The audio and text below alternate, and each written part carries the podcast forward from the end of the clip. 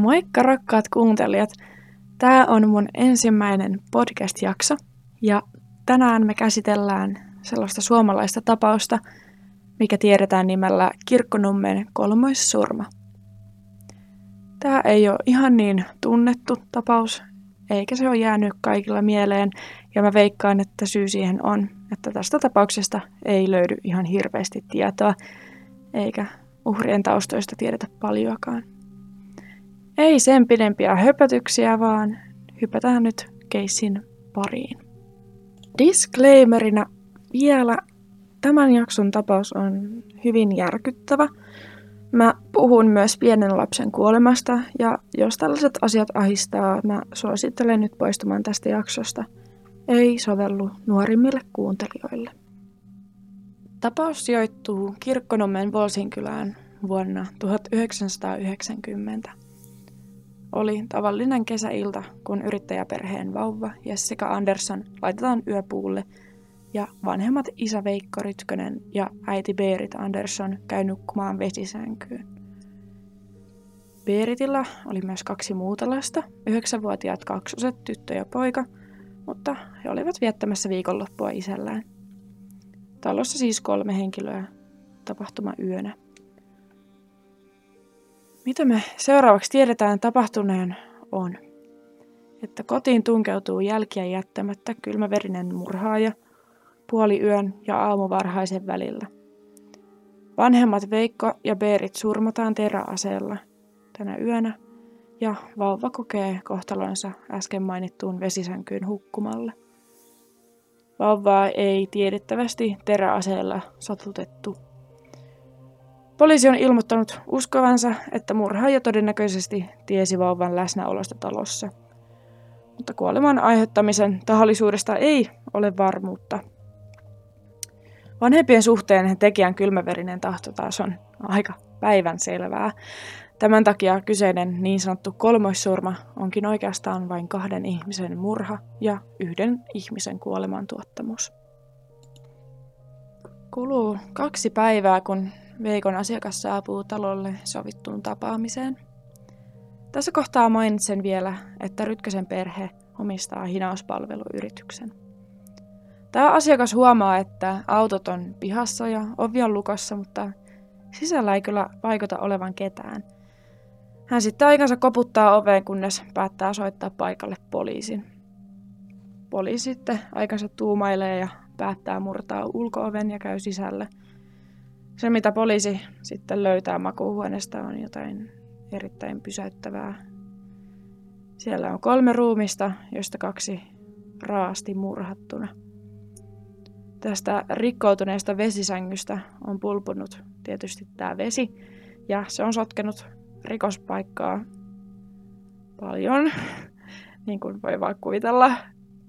Rikospaikan tutkinnan edetessä rikostutkijat havainnoivat myös, että Tekohetken olosuhteet pihamaalla vaikeuttavat huomattavasti tutkinnan etenemistä, sillä edellisen viikon on satanut runsaasti, joka tietysti on peitellyt mahdollisia kengänjälkiä ja muita varten otettavia näytteitä talon ulkopuolelta.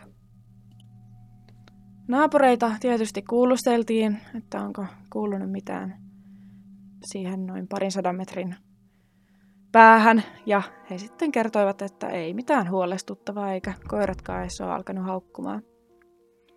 Myös se on otettu huomioon, että tuohon aikaan kierteli kaiken näköisiä kauppiaita, jotka kulkivat ovelta ovelle myymässä kaiken maailman tavaraa. Nämä on myös käyty läpi ilman mitään tulosta. Pian teon jälkeen poliisi kumminkin pidättää 51 syntyneen kirkkonummelaismiehen, mutta päästää hänet pian vapaaksi todisteiden puutteessa. 66 syntynyt helsinkiläismies vangitaan syyskuussa sillä perusteella, että henkilön sormenjälkiä löytyy asunnosta. On kyllä pakko sanoa, että aika pienet perusteet. Viikon kuluttua kumminkin hänetkin vapautetaan. Mies on kuolema vierailut talossa useasti, jonka takia sormenjälkien löytyminen asunnosta ei ole mitenkään erikoista tai viittaa mihinkään tällaiseen hirmutekoon. Poliisi ilmoittaa julkisesti uskovansa teon viittaavan henkilökohtaiseen motiiviin, eikä tekijän uskota olevan satunnainen kulkija.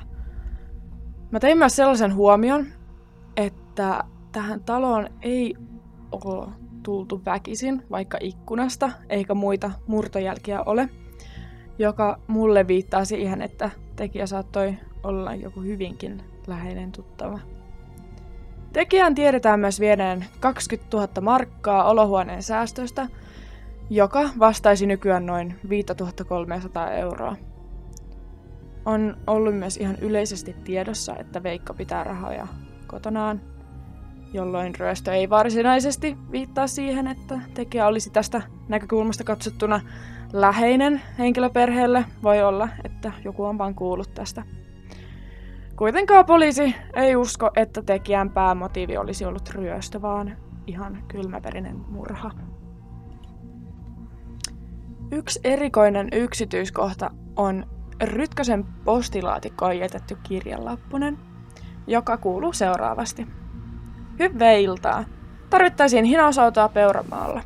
Asuntoauto MB, tulen vaimoni kanssa paikalle kello 23.30. Ja odottelemme hinausautoa siellä. Meidät pitäisi hinata Malmin veholle. Terveisin Matti Paananen. Tämä kirja on hämmentänyt tutkijoita siksi, ettei kyseinen Matti soittanut suoraan Veikolle, vaan jätti asiasta kirjeen. Poliisi on epäillyt, että kirjeen lähettäjä on mahdollisesti kiusatellut turhalla avunpyynnöllä tai jopa mahdollisesti yrittänyt houkutella Veikkoa ansaan.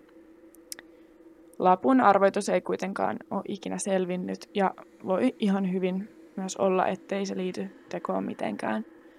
Oli kuitenkin sen verran erikoinen huomio ja puhuttu huomio, että halusin siitä mainita. Veikko Rytkösestä on myös kerrottu löytyvän tietynlaista joidenkin mielestä ikävää järkähtämättömyyttä, ja hänen tiedetään saattaneen rattijuoppoja kirjaimellisesti niskaotteella kiinni poliisille. Mä myös mietin, että voiko siis olla, että Veikolla on tästä syystä ollut vihamies tai jopa useampi sellainen. Tämä ei kuitenkaan, niin kuin ei mikään muukaan oikeuta kuitenkaan tällaiseen hirmutekoon. On mietitty, että onko tämä kirkkonummen kolmoissurma niin sanotusti täydellinen rikos. Vaikuttaisi siltä, että tekijä ei ole pihahtanutkaan asiasta kenellekään. Ja uskotaan vielä, että tekijä on elossa. Tässä oli tämän tarinan julkisesti esiin tuodut seikat. Mä kumminkin haluan vielä teille kertoa mun omia hypoteeseja mahdollista tekijästä – ja sanon vielä sen, että mun mielipiteet ja asiat, mitä mä otan esille, ei ole varten otettavaa tietoa, vaan täysin mun omia epäilyksiä ja arvauksia. Mua kiinnostaa tässä tapauksessa erityisesti se, ettei tätä Jessica-vauvaa ole surmattu, vaan kuolin tutkimuksessa todettiin hänen hukkuneen vesisängystä pulpunneeseen veteen – se, mitä mä ymmärsin tästä kyseisestä vesisängystä, on se, että siellä oli about 600 litraa vettä. Onko se tarpeeksi vauvan hukuttamiseen? Voi hyvin olla. Mutta nyt tulee se kysymys, että missä tämä vauva nukkui. Mä en nimittäin siitä saanut mitään selvää tietoa. Mulla ei ole itselläni lasta, joten vaikea sanoa, mikä on oikea paikka laittaa vauva nukkumaan, mutta voisin kuvitella, että vauvalle on ehkä oma kehto vanhempien sängyn vieressä eikä vauva silloin nukkuisi siinä samassa sängyssä. Mua jäi myös mietityttämään, että oliko tämä vauva oikeasti hukkunut veteen vai peitteleekö kenties joku jotain. Mulle myös se, että vauvaa ei ole surmattu, kertoo jonkunnäköisestä myötätunnosta tältä tekijältä. Mulle myös kävi sellainen seikka mielessä, että tiedetään Veikko Rytkäsellä olevan aikuisia lapsia aiemmasta liitosta, Voisiko olla, että heillä on jonkinnäköinen osa tai arpa tähän julmaan tekoon? Tämä mun mielestä selittäisi, miksi ei löytynyt murtojälkiä.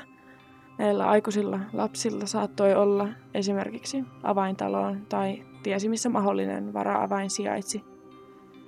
Mun mielestä tämä myös selittäisi, miksi Jessica vauvaa ei ole teräaseella surmattu, Veljeksillä saattoi olla jotain myötätuntoa vauvaa kohtaan, olihan he verisukulaisia ja vauva on niin viaton kuin ihminen voi olla. Tähän väitteeseen en kuitenkaan löytänyt mitään kantaanottoa, joten uskon, että tapaus on ja pysyy selvittämättömänä. Mun mielestä kumminkin nämä aikuiset veljekset olisi ehkä todennäköisimmät epäilyt.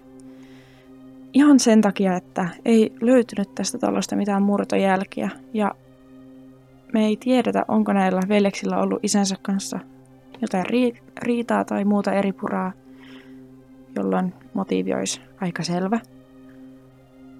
Mutta koska meillä ei ole mitään motiivia tähän tekoon, niin on se vähän kaukaa haettua.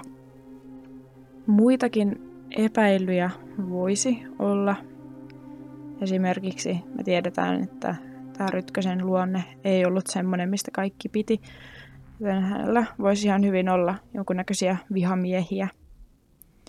Mutta koska tässä ei ole mitään, mitään sen erikoisempaa näyttöä tai ei kukaan ole kertonut hänellä tiettävästi olevan mitään vihamiehiä, niin mä sivuutin aika lailla nääkin seikat.